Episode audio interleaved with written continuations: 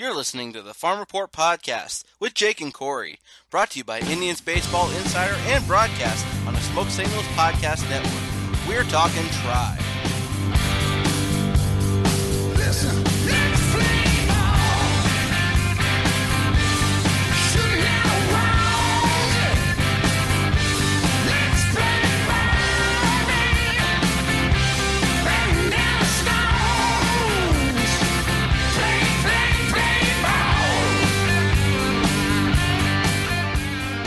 Good day, good afternoon, and good evening.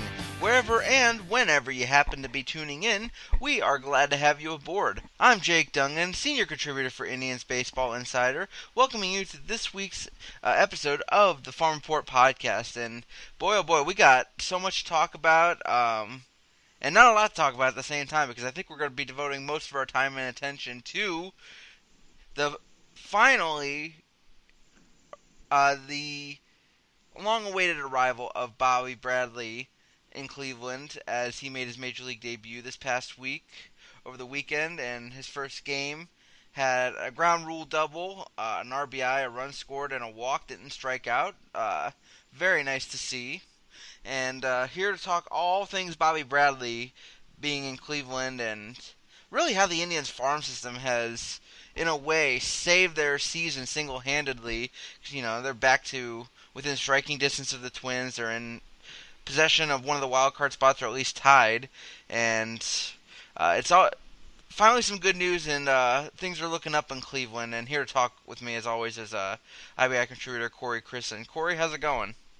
it's not just a story of the Indians season, it's the story of the Indians season. Tom Hamilton said it best on Sunday's broadcast against the Tigers. It's that you look in general at Plesac and now Civale, now Bradley. You look at Mercado. You look at all these players that started their season somewhere in the minor leagues that are contributing at different levels and doing different things for the Indians. And yeah, I know we'll get into the discussion about whether or not the farm system has carried the Indians this year.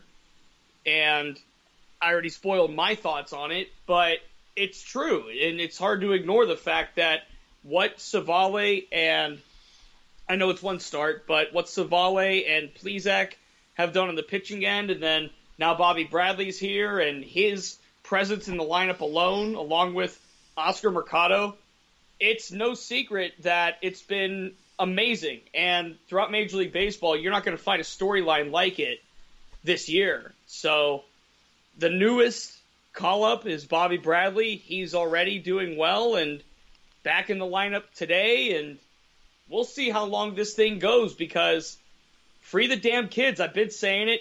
A lot of people have been saying it. We've we've seen it with other teams. We saw, you know, the Mets do it with Pete Alonso. We saw the Padres do it with Tatis Jr. But now you're seeing the Indians somewhat because they had to, but also somewhat because how else can you keep a guy like Oscar Mercado or a guy like Bobby Bradley in AAA much longer? This is awesome to see that the Indians are taking this next step in breaking that prospect wall down. Yeah, absolutely. I know a lot of people have been clamoring for it. There's there's been you know people hyping him up, and there's been a lot of skeptics too. So a little bit from both sides, but I think that the overall uh, consensus has been you know we want to see him up in Cleveland and see what he can do, and you know the same same goes for the likes of Oscar Mercado and um, you know Eric Eric Haase has been up there too, and you know, we weren't expecting to see guys like Plesac and Civale. I mean, Corey, did you predict that we would see not one but both of Zach Plesac and Aaron Civale pitching in Cleveland and pitching well? I mean, Civale, I mean, talk about an impressive debut. Uh, six innings, two hits, no runs, three walks, six strikeouts versus Detroit. Yeah, I understand the Tigers are not that great this year, but for Civale starting a year in Double A and then working his way up to Columbus and then in Cleveland. Um, just goes to show even further how the depth has really come through for the Indians this year when they've needed it most. Yeah, they had some rough periods, you know, when the starting pitching was going down. Kluber, Carrasco, Clevinger, uh, Bauer had his struggles, and then Rodriguez, one of their depth initial depth options, got hurt, and uh, now it's about now it's about seeing some of these uh, options come up and be able to uh, help the team and really kind of resurrect their season because, as I said, you know the Indians are at a high water mark as far as uh, being above 500. I think they're like six or seven games now above 500, and as I said, uh, eight games back of the Twins. They're right in the wild card race. Uh, I think for the first time this year that we can finally say that the Indians are actually starting to look more like the playoff contender we had initially expected. Maybe not a World Series contender yet, but uh, definitely in the in the playoff race, and it's all due, I think, in large part uh, to their farm system. I uh, wholeheartedly agree with this, and there's so many different ways to talk about what the Indians have been this year. And I know the starting pitching. You can start with them, and Corey Kluber's health, Clevinger's health. You talk about Carlos Carrasco going down. You could talk about Trevor Bauer struggling.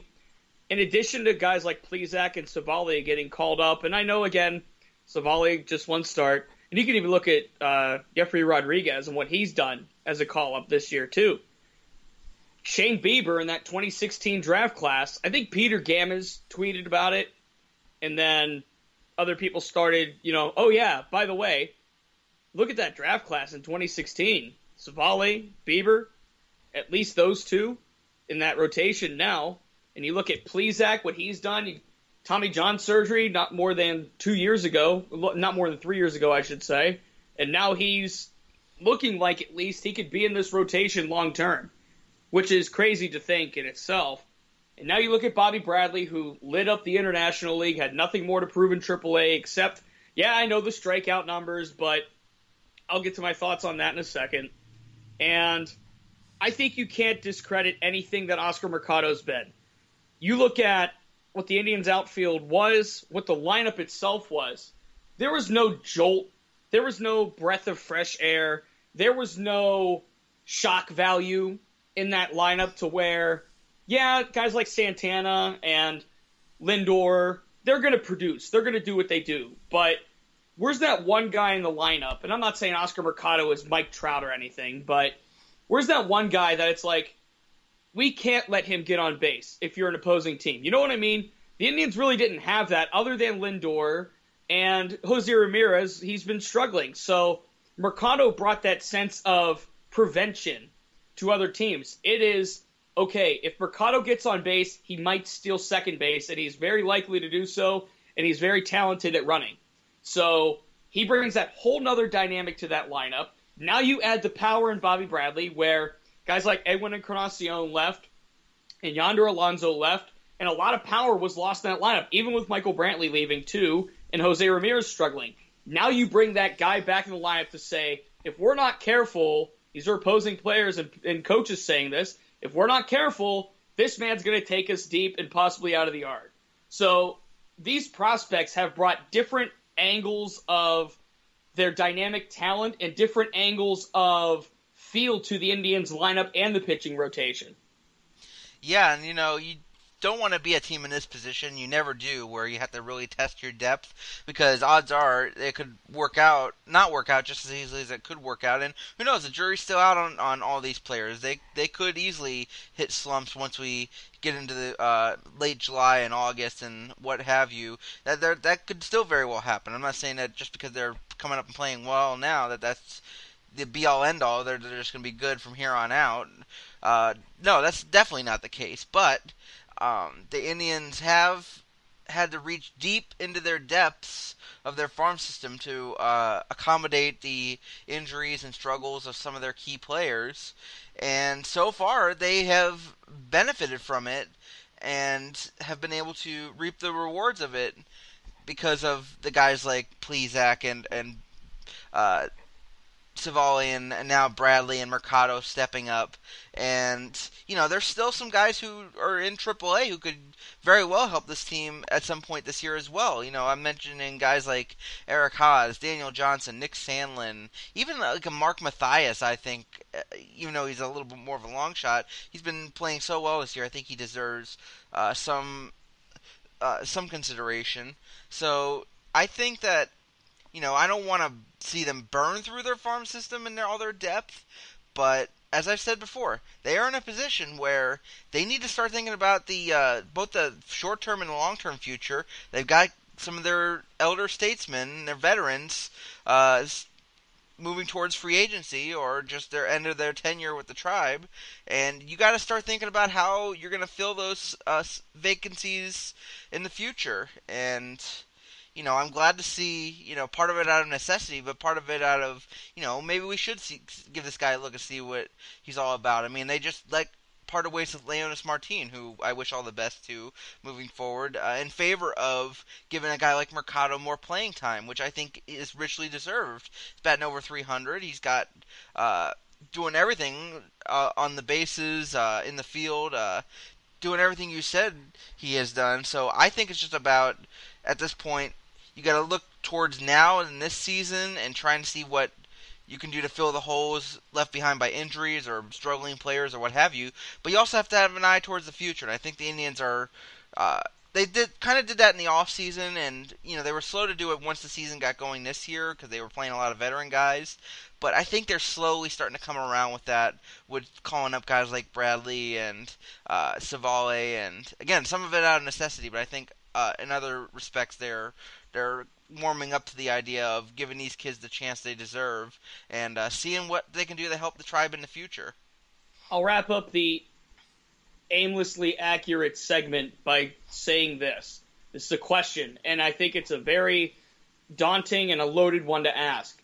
Where would the Indians be without the production of these call ups? It's almost scary to think where this team would be right now, considering all the injuries to the rotation, the lack of production from largely throughout the most of the season, Jose Ramirez and Lindor being hurt earlier in the year, and Kipnis taking a while to come around, and Bauers struggling, Martine doing, you know, okay, I guess. Where would this team be without them? It's scary to think that. I'll tell you where they'd be. They'd be below 500 and probably third place or worse in the division right now because I think the White Sox would have passed them up. We'd all be lighting the entire internet on fire if that were the case. Oh, you thought you would think the you thought the enjoy him hashtags were uh, prevalent now. Just imagine if the Indians were totally out of the race right now and didn't have any any either they didn't call up any of their uh, players or prospects in the farm system, or they they just they called them up and they weren't producing. Oh, I'm glad this is where we're at now. It's a way better feel now than it was, say, a month or a month and a half ago. And you know what though, this is also great PR for the Indians too, because you know what, if you're not going to market yourselves as, you know, we're gonna go out there and spend money and and uh, balloon up our play, payroll to try to uh, compete, then the next best thing to do to try to show the fan base that you still want to be competitive is to bring these young prospects up and show off your player development system. Because uh, that's how small market teams stay competitive. Is they got to keep developing these players from within. And yeah, the I, I think that the offseason, you know, enjoy him aforementioned comments from uh, uh, Paul Dolan were probably a little uh, uh, probably could have been uh, stated better. Probably were a little um, ill-advised. Uh, I do think that it is the next best thing for the Indians to really showcase these young players and show the fan base that hey, yeah, we're not going to go out there and sign. Bryce Harper to uh, a three hundred million dollar deal. But hey, look, we can develop some guys of our own right here. We can develop uh, a Bobby Bradley. We can develop uh, a Zach Plesac, or you know, I know he wasn't initially an Indians prospect, but uh, Oscar Mercado spent some time in the farm system, and they've rounded off his development. Uh, show that you are capable of still bringing competitive players up and uh, filling out a team and a roster and making a playoff caliber roster moving forward. That's the next best play uh, from a PR standpoint if you're the Indians. Well, you have to give Carter Hawkins, you have to give James Harris, you have to give John Mirabelli, you have to give Scott Barnsby, all these guys that are in the Indians front office and baseball operations and all of these talents in player development. We've talked before about what the Indians do well as an organization. And while people have their thoughts on the owner, it's no secret that they breed great front office talent. And right now, we've seen Carter Hawkins rise to assistant GM. We've seen John Mirabelli, the senior director of scouting operations, do a really good job lately of drafting college talent and signing international free agents. And we've seen that. I wrote about it this week with the Scrappers and uh, guys like Carlos Vargas, who's already in the Scrappers rotation. I'm thinking on a lower end. But my point is, you look at all these guys in the front office that have put the chips into guys like Plesac, you mentioned it. Plesac, now Civale. You look at a trade for Oscar Mercado. You look at drafting and taking their time with Bobby Bradley. Right now, those four are really the core of this discussion. You have to think Jefry Rodriguez, getting him. You have to think of guys like Eric Stamets, who they gave a run to, but now you have Mark Mathias and Yu Chang creeping up in the middle infield at the higher levels. So you have to give them all the credit in the world for constructing this young core of talent. And I know in a few years there's decisions to make on Lindor and Ramirez. That discussion can come later on. But again, you said it, and I agree to it. We'd be banging our heads against the wall if Mercado and Plesac and Bradley, at the very least, were sitting in AAA doing this kind of thing there, and the Indians would be fighting for a second wild card and maybe fighting for second in the division. We would be losing our minds because of it. But now you can see what they have, and in the event that Francisco Lindor doesn't re-sign or Jose Ramirez doesn't re-sign, and they they might lose Jason Kipnis at the end of the year, and whenever Carlos Santana, you know, starts to decline or leaves the team, they need guys to be ready. So why not just let them do these excellent things that they've been doing all year? Why not let them do it at the big league level? Yeah, and if you're going to go down the uh, marketing the farm system route and trying to showcase your prospects, uh, maybe remind everybody that your two two of the best players on the team, Francisco Lindor, Jose Ramirez, both uh, farm system products through and through. Yeah, and so is Bradley Zimmer. I know he's been hurt, and some fans may have their opinions on him, but Bradley Tyler Zimmer for a while there. Tyler Naquin for what he's been. You look at Roberto Perez bringing him in. You look at Kipnis bringing him in and developing him. It's been there. It's just people don't really think about that kind of thing with the veterans. They traded for Carlos Santana, who was a third baseman. It made him a pretty successful catcher and now a successful first baseman all these players trading for Michael Brantley, who was a throw-in in the CC Sabathia deal. Guys like that. I mean, this whole run that we've seen in the Terry Francona era has been constructed one way or another through either excellent prospect grooming or via trades that they've made. And yeah, maybe cutting losses to CC Sabathia in 2009 sucked, but seeing Michael Brantley as a throw-in develop into an all-star, that's just an example. Seeing Bla- Zach Plesac, who fell through in the draft because he had Tommy John surgery, and the Indians scooping him up in the 12th round, that's an example. Seeing Shane Bieber and Aaron Civale make their major league debuts three calendar years after being drafted, that's an example. You're seeing it happen right now. Exactly, and you know, I know we've talked about the drafting being a little more suspect in recent years, but overall, the Indians are still uh, one of the better teams as far as player development goes. And you know, you talk about uh, all the key players who have helped the Indians in this uh, contention run under Terry Francona. You know, for the most part, uh, in the latter years, I'd say since like the 2016 World Series run, you know, we've been looking at players. You know, some some external players like an Edwin Encarnacion or a Yonder Alonso.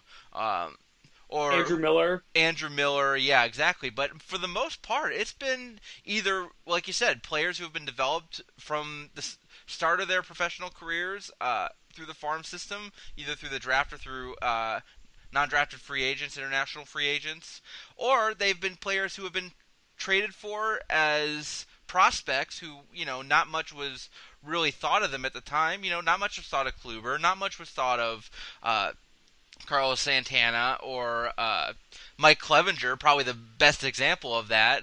Um, Even Michael Brantley Yan, before he Go- left. Yan Gomes not was Yeah. still uh, considered a minor leaguer at the time, and it's it just goes on and on. The list goes on and on. There, um, these are all players who, you know, either mid-level prospects or just or not even highly thought of whatso- whatsoever. Michael Brantley probably being the the lowest example of that. Nobody really thought highly of him in that trade, um, and uh, Carlos Carrasco too. He was a he. I think he was the secondary piece in that uh, in that Cliff Lee deal.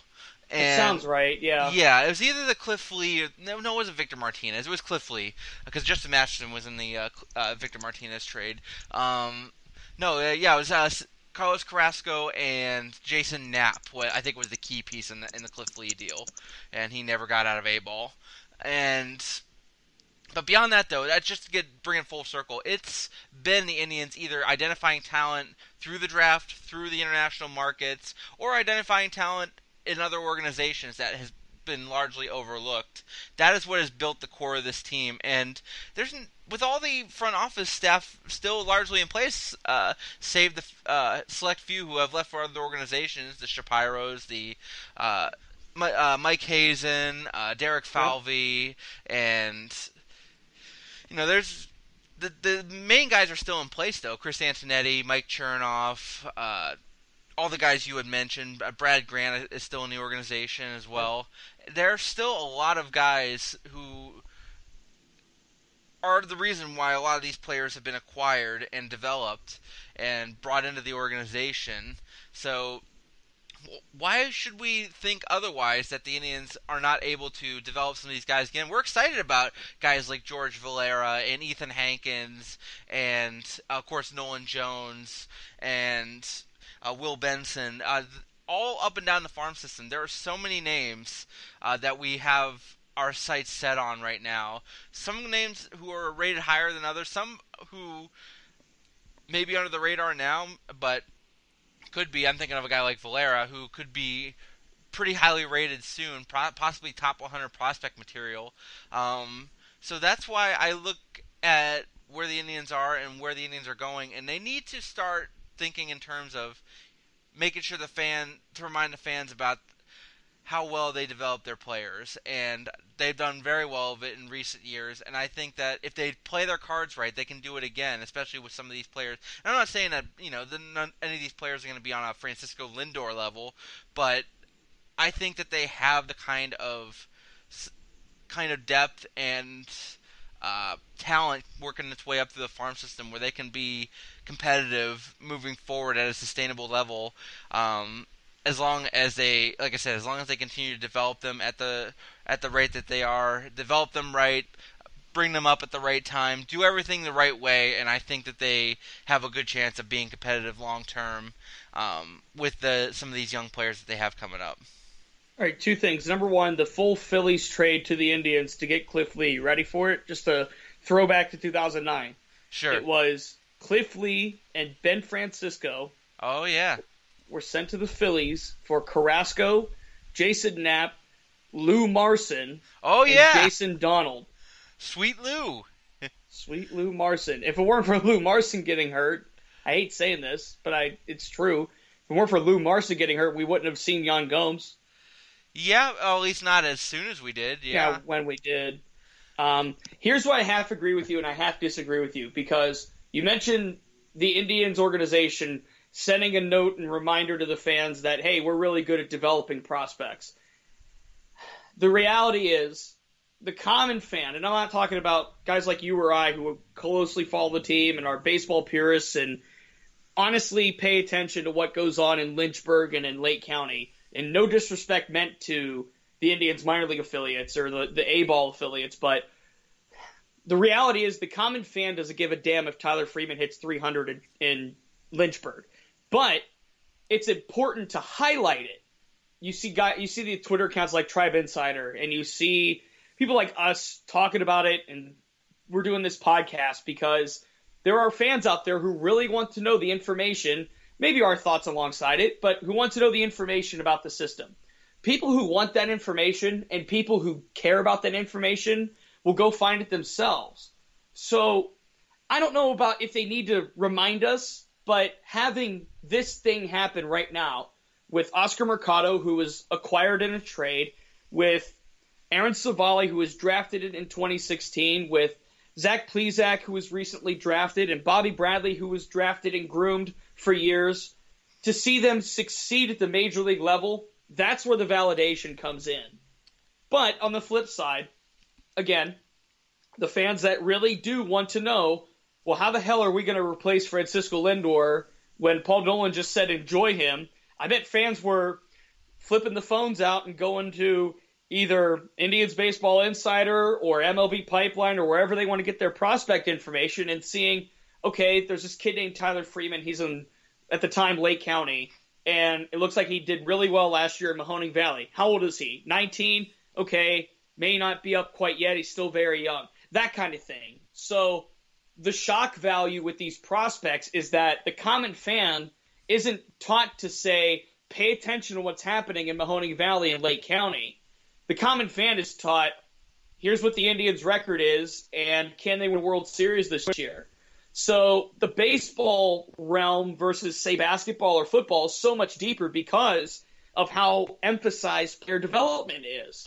And we just ran through it. Guys like Kipnis and Clevinger and Gomes and Lindor, no matter how they were acquired by the organization, ran some kind of gambit through the Indian system, and they became really successful at the next level.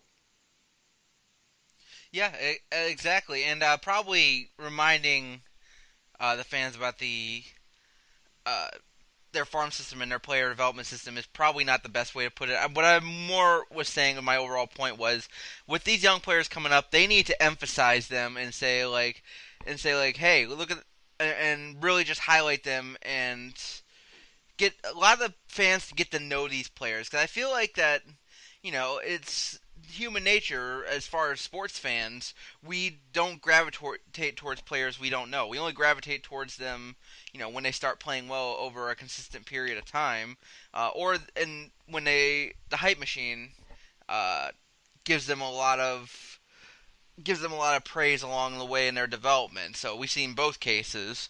But I think that, you know, as long as these young players are doing well, the Indians should really celebrate that and celebrate their young players and really, you know, point towards the future and say, hey, these are the guys who are going to be helping us moving forward. So see if you can see if you can throw your support behind them, get to know them a little better because uh, these are your future stars.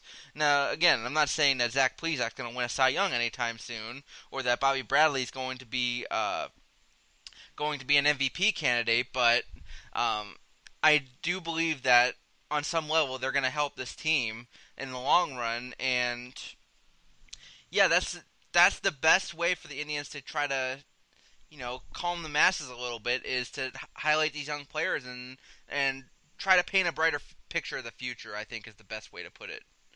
in a way that kind of happens in spring training, almost indirectly, because you see the 40 man roster come together and you see guys like Eric Haase being introduced and Oscar Mercado being introduced and Mark Mathias, who had a pretty decent spring for the Indians, be introduced and Yu Chang. Point is, at the higher levels, you see that a lot. But for two and three years down the road, it's a rare case to have a star like Francisco Lindor, and with what Paul Dolan said at the beginning of the year, yeah, it would stir some fans crazy over it. And okay, in three years, who could be coming up? That's the question. The research is there, the names are there. Looking at Ernie Clement, looking at Tyler Freeze, looking at Tyler Freeman, looking at Jose Fermin, just to name a few names that are double A and below right now. In the immediacy, it would be Mathias and Yu Chang, you would think. So I think it almost creates itself in a way. But yeah, the average fan probably needs that egg on to say, hey, don't forget, yeah, there's 25 guys in Cleveland playing right now affecting the big league club, but there are also hundreds of guys in the minor leagues right now that are going to be the future of this team. And we've, we being the Indians, have done a good job of developing guys that we've traded for or drafted or signed internationally. And this is the product. So trust what we've been doing lately and trust in three years that if this kind of thing happens and the number one superstar on the team leaves, then there's going to be some backup for it. And right now, it's just starting with these four, and most recently now Bobby Bradley. And uh, just before we move on, to put a kind of uh, finer point on it. I I'm, this is not us saying like the Indians. This isn't any kind of justification for the Indians going out and saying like we need to shed a bunch of payroll and we need to, uh, you know, cut some talent in the middle of what was perceived to be a World Series run. I'm not saying I'm not saying that. I'm not saying that this because they're good at developing players that this is some kind of justification for their actions this offseason. I understand the frustration, and I, I think we both do uh, sympathize with a lot of fans, uh, and probably have joined in the masses at some points during the offseason with some of the moves that were made and the decisions that were made. And uh, and in the comments that were made, of course, with uh, Lindor and everything, I think that it is necessary to go out there and spend money and try to retain your best players, and there should be some kind of effort to do so. And you know, I don't want to get into the whole attendance debate, the revenue debate, everything like that. But um, I, I just wanted to qualify that by saying, like, I'm not trying to. We're not trying to go out there and say like, "Hey, these they're they're developing good prospects, so uh, stop your whining about the about the uh, payroll or about the uh, not signing Lindor or anything like that because those are legitimate issues and they they're, they're still legitimate issues. I'm just saying that the future isn't as gloomy as it as it seems to be because they have these young players coming up and they sh- will have more on the way uh, as the years move forward. right there with you on it. You got to keep in mind that every organization in Major League Baseball wants their top prospects to bloom at some point. You know, look at the Cubs and the Astros, who are recent World Series champions largely because of their farm system. You want that kind of thing to happen. It's expected because it's not only great for the organization in terms of drafting and developing international talent and national talent and college players and high school players, but also in terms of free agency to say, hey, this is a destination. This is where you want to come play baseball. This is an organization that'll take care of you. The Indians in the last at least six years have been that destination. And quite honestly, until it stops, and it, it really stopped for a while in the mid 2000s and even up until about when Terry Francona got to Cleveland, where the prospect pool in the Indians farm system was just weak. But now the case can be flipped, and I know they're not winning, you know, national writer awards for best farm system, but at the same time, there are legitimate players at each level that you can conservatively say this player can't produce at the major league level one day. Let's let him develop. Let's let this window in Cleveland be what it is, and then open a new window with these newer players. All right, so let's go ahead and move on here and talk a little bit about who could be next on the pipeline to Cleveland. And, you know, they've already exhausted a lot of their depth options, especially on the pitching side, but there are still some intriguing players that we could see in Cleveland at some point. And, you know, we got like Eric Haase behind the plate. Uh, possibly could replace Kevin Plawecki, but you know I know that they're hesitant to call him up because their catching depth is so thin. But you know, in 53 games, he's got 18 homers, 36 RBIs. He's batting 259, 353 on base percentage, 589 slugging percentage. Really showing off that power. Strikeouts are still a big problem for him though, and he doesn't have many other extra base hits. Kind of fallen into that Will Benson syndrome. Although he is getting on base at a decent clip. Um, and then you got Daniel, Johnson, who since joining Columbus is batting 297 with three homers and 14 RBIs in 27 games. I don't know. I know it's a small sample size in AAA, and he hasn't had any playing time up there yet beyond this year. But I would think that with how much attention they devoted to him in spring training and you know they how well he's played so far this year, I would think that he could get a look at some point this year. Uh, Nick Sandlin is struggling in Columbus right now. He's got a plus four ERA, but overall this year, 22 games, uh, 2.55 ERA. He has 35 strikeouts and 24 and 24 and two thirds innings between Akron and Columbus. Um, I don't know. The bullpen is in pretty good hands right now, but I would think that Sandlin would be one of the next guys called up if uh, if needed. And then uh, I want to extend this a little bit more to Mark Mathias, who I think deserves some consideration here, because in 60 games he has six homers and 29 RBIs while batting 282 with a 353 on base and a 450 slugging percentage. You know, not the best numbers you've ever seen, but definitely better than where he was last year. You know, he has he's had some injury issues he's had to come back from, and so far this year really putting up some solid numbers. So I think I would extend that list down to his level as well. I'll go one more. Once he gets healthy, how about James Karinchak? Oh, of course, yeah. That I, I neglected to include him because of the injury, and I think he's throwing in Arizona right now. He's on his on his way back soon, but um, as soon as he gets back and gets his legs under him, that's pretty much a given. As long as he's pitching close to the same level he was before the injury, uh, that he will probably be in Cleveland at some point. As I would think they're grooming him for a late inning role, probably a setup man uh, behind Brad Hand, uh, or even a closer role, depending on what their future uh, holds in store for Brad Hand as far as you know whether he's going to be a trade chip or not. But as far as those uh, five guys, I would think that those five players, including Karinchak, would probably be the next uh, most immediate options for call-ups in Cleveland, and some of them are pretty exciting, especially when you talk about guys like uh, Johnson and Sandlin and Karinchak. I think having an outfield of Daniel Johnson and Oscar Mercado and maybe Jake Bauers, I guess, is my third, or Naquin, who's come around lately.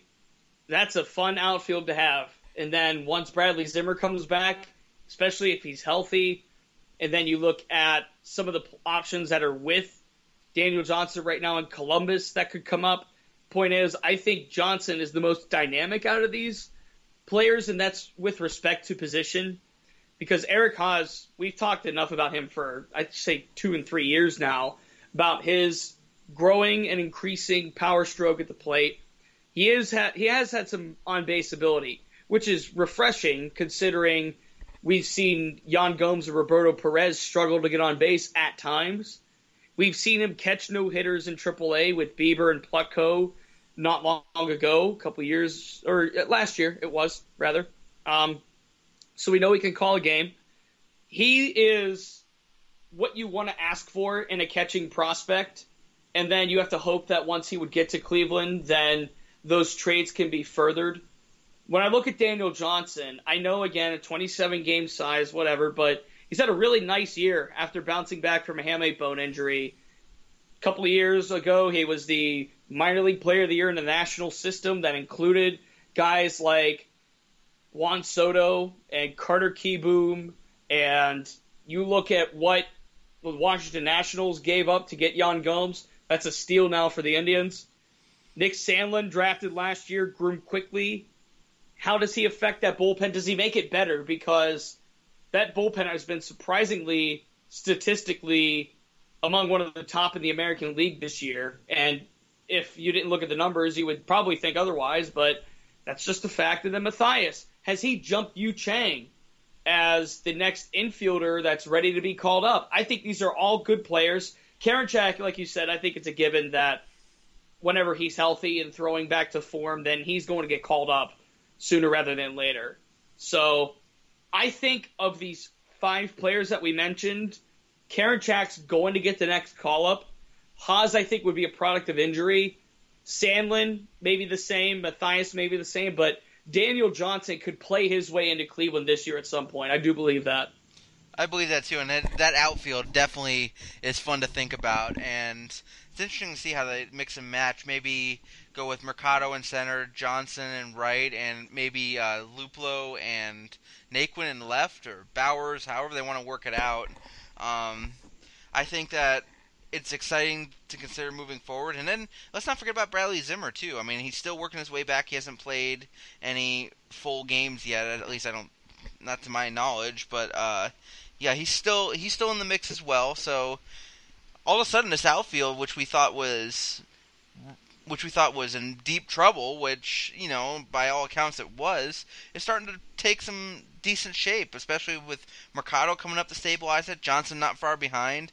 Luplow has played above expectations, played pretty well. Naquin is playing above expectations right now, and I think that it, they're, they're in pretty good shape as far as the outfield is concerned in the future. And I think that once they get Karinchak back, you get Sandlin in there. You throw them in there with guys like uh, with guys like Adam Cimber and, and Nick Goody and and uh, Nick Wittgren. I think that they could have the makings of a solid bullpen moving forward. Uh, I know that Brad Hand is un, pretty much unhittable right now, best closer in baseball. But I think that even if they decide to move on from Hand in some capacity, try to see if they can capitalize on his trade value, um, I think that they could still build a solid bullpen with probably like somebody like Karen Karinchak closing, and then you know all the all the submarine style arms. Because you think of Robert Broom coming up too. Think of a bullpen with Robert Broom, Nick Sandlin, and Adam Cimber in it. There's a lot of arms too that are coming up rather rapidly. I'm glad you mentioned Broom. You look at all these arms that are moving rapidly throughout the system now that are in Akron, as as high as Akron right now. Looking at Eli Morgan on the starter's end, looking at Robert Broom on the reliever's end, looking at guys like Jonathan Tini and A. Look at these names. Uh, the Indians, as far as a pitching staff, if you want to move on from guys like Corey Kluber and Trevor Bauer, and then in the bullpen, if you trade Brad Hand or if something happens in that depth, there are arms that are going to be ready within the next year and two. So the depth in the outfield and the depth in the bullpen, while it's been a concern for the common fan throughout the throughout the most part of the season, it's looking really bright. The future of those positions are looking really bright for the Indians. Absolutely, and I, I still think about the idea of, you know, you go Adam you go with Adam Cimber probably in the seventh inning as your submarine style guy. You got Nick Sandlin as your side armor in the eighth inning, and then James Karinchak coming straight over the top with his with his stuff uh, in the ninth inning. That's a nice little progression of arm angles there. Yeah, underneath to the side to the top. That's three very different styles of throwing a baseball, to say the very least. Absolutely. So, uh, how about some notable promotions before we get to the uh, player of the week for this week? Um, Zach Draper getting promoted from Lake County to Akron. Now, I think that might just be due to uh, Civale going to Cleveland, and which, uh, by all accounts, is likely going to be temporary because uh, Clevinger is only supposed to miss a start or two due to this uh, ankle injury. So Draper might be going back to Lynchburg or maybe even Lake County after this. But he had a good start in Akron uh, to start his Double A career, uh, pulling up his numbers now. But and then you also have uh, Mitch Reeves going from Lake County to Lynchburg. He had a home run in one of his first games there. Uh, and then a couple of Scrappers players, Cody Farhat and Jonathan Engelman, going from uh, Mahoning Valley to Lake County. Um, uh, while I pull up these stats, Corey, what are your thoughts on some of these um, moves in the farm system? Well, how about Lynchburg's loaded lineup now with Tyler Freeman and Will Benson getting called up last week? Now you have basically Steven Kwan, Oscar Gonzalez, Tyler Freeman, Nolan Jones, Will Benson, Mitch Reeves as options at the top of that lineup. That's really scary for the Carolina League to face. Engelman was uh, preemptive, I think, for for my liking. But I tell you what, he proved me wrong the other day, hitting a walk off home run. He's hit the ball well since getting called up to Lake County. Cody Farhat, after being drafted last year out of Texas Tech, didn't log I don't think any playing time with Mahoning Valley before seeing a call up to Lynchburg. And Engelman and Farhat were a product of Benson and Freeman getting called up. So the the two college kids essentially that were in Mahoning Valley, because Mahoning Valley's outfield right now largely is George Valera, Jonathan Rodriguez, and then plug somebody else in out there right now. Largely, it's been that. So the younger, you know, teenage players, the international free agents, and then Arizona League from last year. But now you're seeing the college players get some work in in Lake County. Yeah, Draper to Akron was a little surprising. Again, I think it was just for the spot. Um, but he's improved over the course of the last, I would say, year. As a starter, Mahoning Valley was kind of middling, and then he turned into a reliever for a little bit there, was doing pretty well. Well, looking at his uh, numbers right now, uh, overall this year, four and two with a 2.25 ERA. He's made most of his bones out of the bullpen this year. Only made four out of 17 appearances as a starter. Uh, that one start in Akron, though, five and two thirds innings, gave up eight hits, allowed a run, uh, walked three, and struck out five. Pretty solid numbers. Uh, yeah, probably going to go back to Lynchburg or somewhere in A ball once. You know, I don't know what the plan is once Civale goes back to Columbus. Maybe see Jake uh, Paulson go back to Akron, but whatever the case, he was pitching pretty well so far this year. Uh, Lynchburg had some struggles, 16 hits allowed in five and two thirds innings, but in Lake County, 13 appearances, two starts, 133 ERA, a perfect 4 0 record, 39 hits um, in 40 and two thirds innings. He struck out 36, walked 15. I mean, he's got some solid numbers. I think he's one of those under the radar kind of guys to keep an eye on moving forward. So I'm definitely intrigued by him. And then uh, you talk about Mitch Reeves. Uh, speaking of under the radar guys, I mean, so far this year between uh, Lake County and Lynchburg, he's got a 258 average. You know, not the best, but seven homers, 41 RBIs. He's starting to find that power a little bit.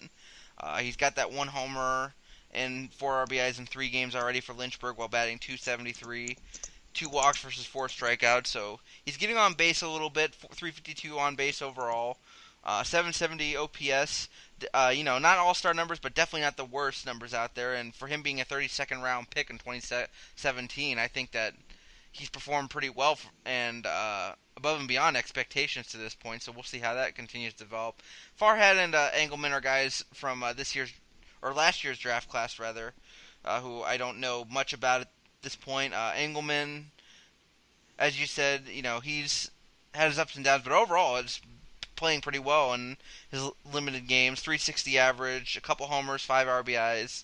Um, Farhat 320 average, a homer and two RBIs in uh, eight games so far. So pretty early on in the season to really get a uh, true read on them, but off to great starts and uh, now up in full season ball. Let's see how they do moving forward. But uh, yeah, some intriguing names moving around the farm system, and uh, even if Draper's only up for Akron, up in Akron for a short time, I think he's worth keeping an eye on, and as is Reeves, as I think he's in Lynchburg to stay now moving forward. And yeah, you've you've hit the nail right on the head. I think I put it out on Twitter. That Lynchburg Hillcats lineup now with Will Benson, Nolan Jones, uh, Oscar Gonzalez, Mitch Reeves at the top of that lineup. Uh, Steven Kwan in there as well. That's a pretty scary lineup on paper uh, if you're looking in terms of talent. And Tyler Freeman. Oh, and Tyler Freeman. Who could forget him? My shame on me for not mentioning him. That's a lineup I don't want to face at any level, quite frankly. I mean, what would, what would be the lineup, the batting order? It would be like, uh, Well, I go Kwan, Freeman. Oh, who do I hit third? Wow. Jones. Wow. No, I go Gonzalez, Benson, Jones. Wow. Nolan Jones hitting fifth. Wow. Uh, is that disrespectful at this point? I, I, I would, don't know. And then Reeves to back him up. I don't know if I put Kwan lead off. I probably put Freeman lead off, Jones second, uh, or maybe Gonzalez second, Jones third, Benson fourth, and uh, and then uh, Reeves fifth. And you know, I know Kwan has played well, but I would think that if he's not leading off, he's probably going to be better served at the bottom of the lineup to provide kind of bookend that with that speed and that uh, hit hit ability that he has. They've been hitting Jodd Carter down at the bottom of the lineup too. I mean, really, for the Hillcats, this is an impressive lineup that Jim Pankovitz has to work with. Absolutely. So uh, I don't know if anybody's getting down to the Lynchburg area, but if you if you are, you should check out a uh, Lynchburg Hillcats game and see some of these players who, again, kind of going back to what we discussed earlier, a lot of them are going to be the future of this organization. Jones and probably Benson especially, uh, and Freeman. You know, and then you can extend that to the next tier to Oscar Gonzalez and uh, potentially a Mitch Reeves and Steven Kwan. Um, so yeah, very very intriguing players in Lynchburg. So, uh, well, Corey, what do you say uh, before we end things here today? Uh, get to our Player of the Week picks uh, for last week. I I don't think it was even a contest. I had picked Ernie, Ernie Clement last week. 333 average in seven games. He had nine hits, a triple, an RBI, uh, three runs scored, two walks, three strikeouts, two stolen bases, one caught stealing. Pretty much a, a very Ernie Clement kind of week. And then uh, you had Reynel Delgado, who has been struggling so far in Mahoning Valley. 182 average last week in six games. He did have two doubles. Four of it, two of his uh, four hits were doubles. He had an RBI, four runs scored, three walks versus five strikeouts, and two stolen bases. So he's getting on base and making the most of when he gets on base. He's just not hitting the ball a lot right now. No, he is drawing the walks and he does run the base as well. I'll say this about Delgado too. He and Brayan Rocchio up the middle, wow, so far they have been amazing, both at short and at second base. They flip flop positions before, and they have each made some sensational plays out there in the middle infield. And yeah, Delgado getting on base in different ways. Three walks compared to those five strikeouts. He's stolen some bases. He's got the extra base hits. Four runs scored despite not a really high batting average. So he's flying different ways. We'll see if he can pick it back up next week. I think he has enough protection in that lineup. He's been hitting third pretty consistently in Mahoning Valley's lineup uh, to do so. But yeah, Jake, you definitely outplayed me this week with player of the week picks. All right, so uh, unfortunately, uh, it wasn't enough for me to secure the Player of the Week win overall, but uh, I can tell you who did deserve it, uh, and very much so, was uh, Ethan Hankins in Mahoning Valley this week. I mean, th- so far, let's just put it this way: so far, he has not allowed a hit in two starts. He's pitched uh, what twelve and two thirds innings, or no, eight and two thirds innings. I'm sorry, and he's hasn't allowed a hit yet. He hasn't allowed uh, a run yet. He's la- he's walked two and I think struck out twelve. Uh, this past week, uh, one start, four two thirds innings, no hits, no runs, one walk, eight strikeouts, and from what I hear, he was throwing heat. So uh, I don't know. Talk about guys who might not be in Mahoning Valley for very long. How about Ethan Hankins? Don't curse us like that, please. Don't put that evil on us, please. We have a nice thing going right now, and I just wrote a nice piece about it today. I hope it's up by the time this podcast was up about the Scrappers rotation, headlined by Ethan Hankins. Eight eight and two thirds innings, no hits, one hit by pitch, two walks, twelve Ks, lights out from him.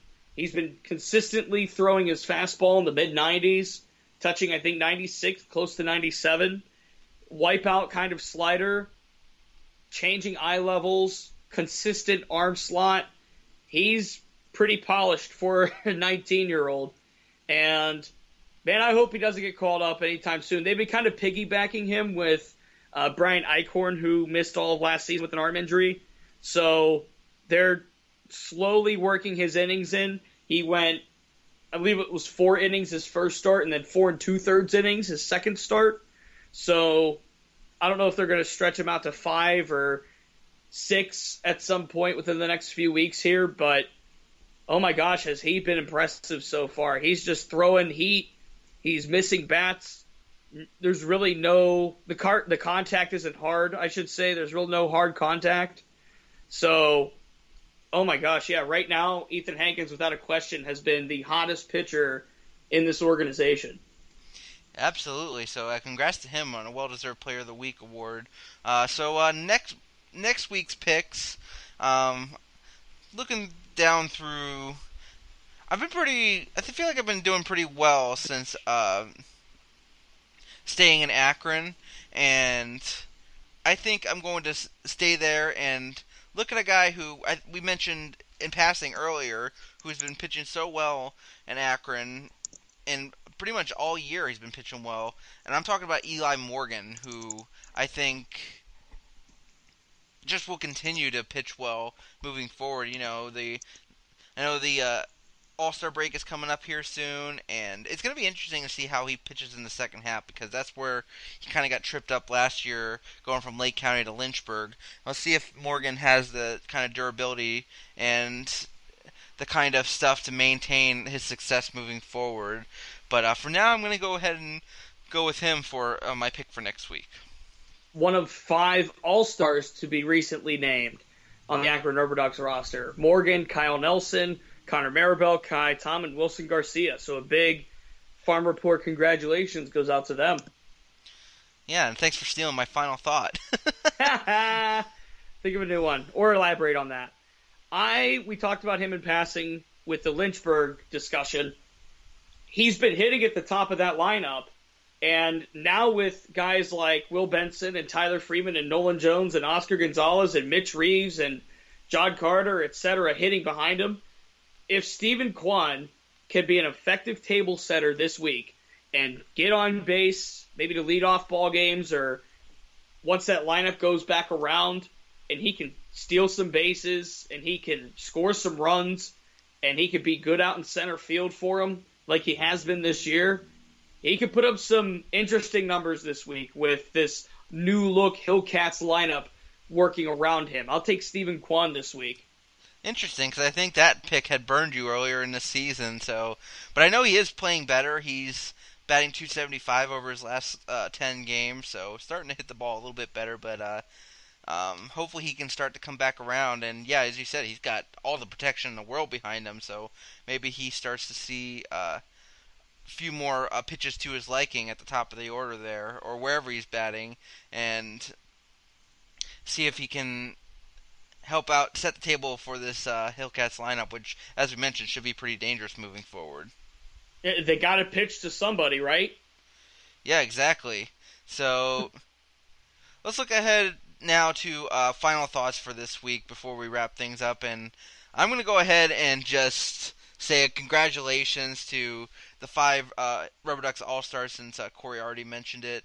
Uh, Ka'ai Tom, Connor Marabell, Wilson Garcia, Eli Morgan, and Kyle Nelson. How about Eli Morgan coming up and uh, taking an All Star bid for uh, Akron? I think he had earned one.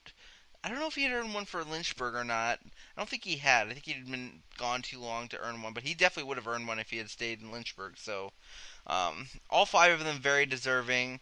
Uh, you know, we mentioned Tom in his uh, bounce back season this year. Connor Marabell, he's had his ups and downs this year, but overall has been solid. Garcia's been an RBI machine for Akron this year, and then Eli Morgan and Kyle Nelson doing it all on the mound. Uh, both of them not originally on the team, but got promotions later in the year and still got, managed to uh, snag a couple All Star nods.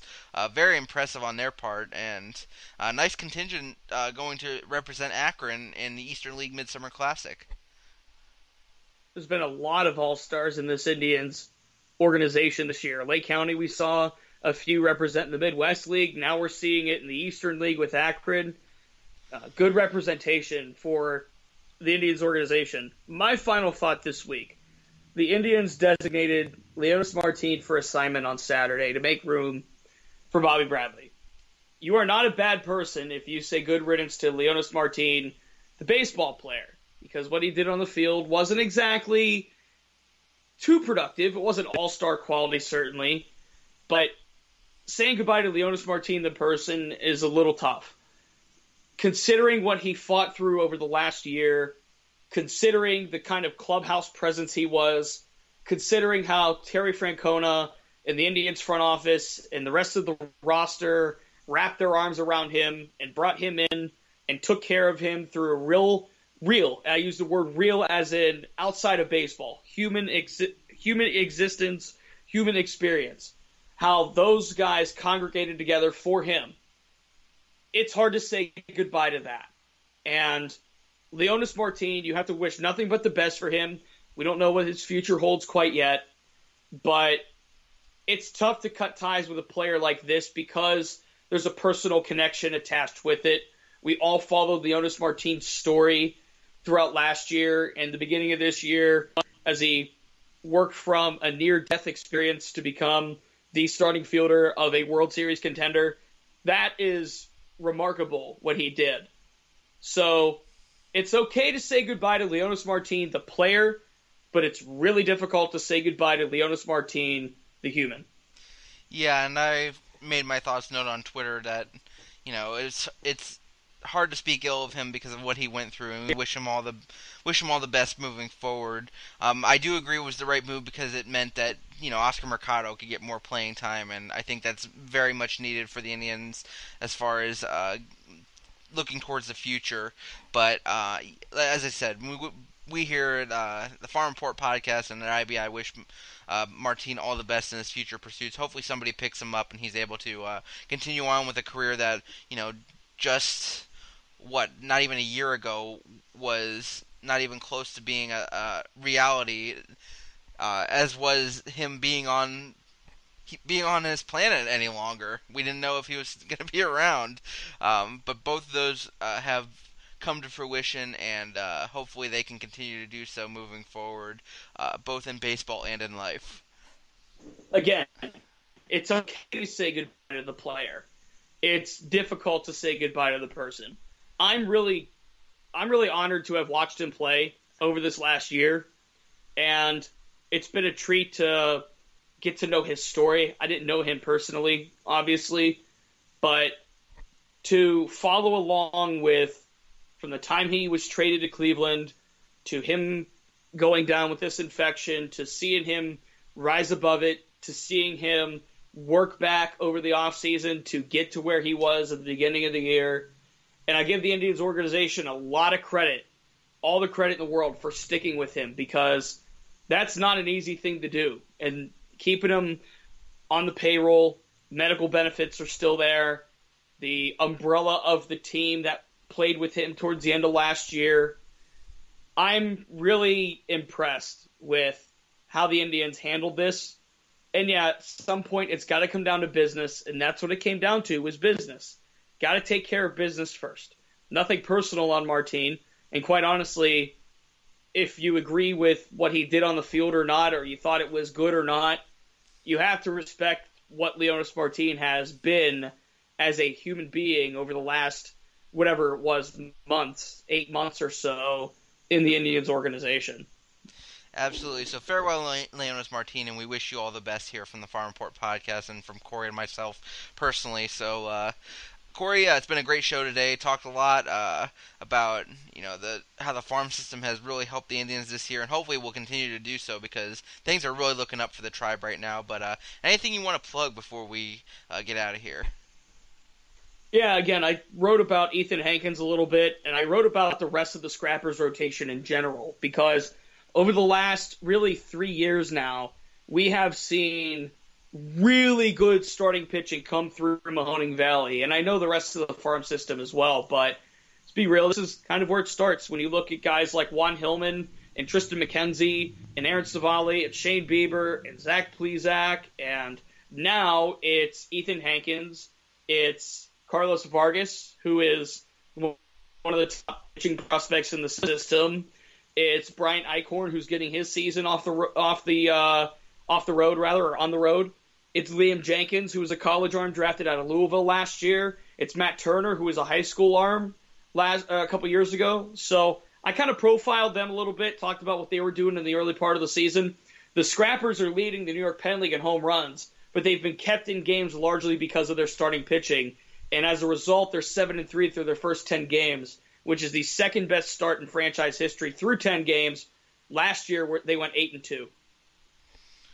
Yeah, how about some good competitive baseball in Mahoning Valley the last couple years? Very exciting. I know it's been up.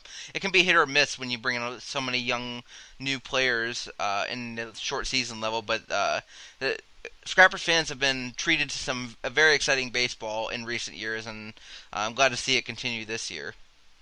and currently I'm the clubhouse leader. We do a contest in the press box, the regulars, on total bases. Who's going to have the most total bases in a given day? Currently, I'm the clubhouse leader. I think I have three predictions correct so far this year in 10 games, so we'll take those. All right, sounds good, uh, and giving us a little bit of little bit of a peek behind the scenes there into how things work in, at Eastwood Field in that press box. But uh, uh, as far as my plugs are concerned, uh, check out the Smoke Signals podcast this week. Um, I apologize again. You know, things have been kind of hit or miss with me as far as content's concerned. Had uh, some personal uh, stuff to had to deal with first, but uh, hopefully that should be m- moving behind me now, and I can start to focus more on putting out the content again, as well as the uh, Thoughts column. That should be coming this week as well. As well, I don't see any issues with that, and and then I'll also have the uh, this week's RubberDucks notebook. I'll be taking taking point on that this week and talking probably a little bit about the All Stars and who's going to be representing the Ducks, and as well as all the uh, highlights from this past week. So uh, check that out as well. But uh, Corey, uh, beyond that, a great show tonight. Um, glad we could talk uh, prospects and the farm system and how it's we've really started to see the uh, farm system what we have analyzed ad nauseum here at the site and on this podcast uh, with the prospects and the players and the depth and everything. We kind of see it play out at the big league level is is sort of some nice. I don't know if vindication is the right word, but it's a nice way to see what we everything we've talked about kind of come to fruition at on the big stage. So uh, I I definitely enjoyed this this week's show. But uh, other than that, uh, be sure to follow us on Twitter. I'm at Jake D Baseball. Corey's at CD Chrisen. You can follow the uh, podcast account at Smoke Signals IBI. Get all the uh, show links, uh, updates, and everything else there. You can follow the site account at official underscore IBI for all the story links, retweets, breaking news content, uh, everything you can find there. And other than that, Corey, uh, appreciate your time once again tonight. Great show. Uh, be sure to subscribe to the show on iTunes. Uh, leave a nice rating and spread the word. That is all we ask. So uh, until next time, for the Farm Report podcast and for Corey Crisan, I am Jake Dungan, and we say to you, have a good one. For questions and comments, you can email us at smokesignals at indiansbaseballinsider.com. Also be sure to follow us on Twitter at smokesignalsibi, where you can find links to all our shows, as well as poll questions and other cool podcast stuff. Thanks again for listening.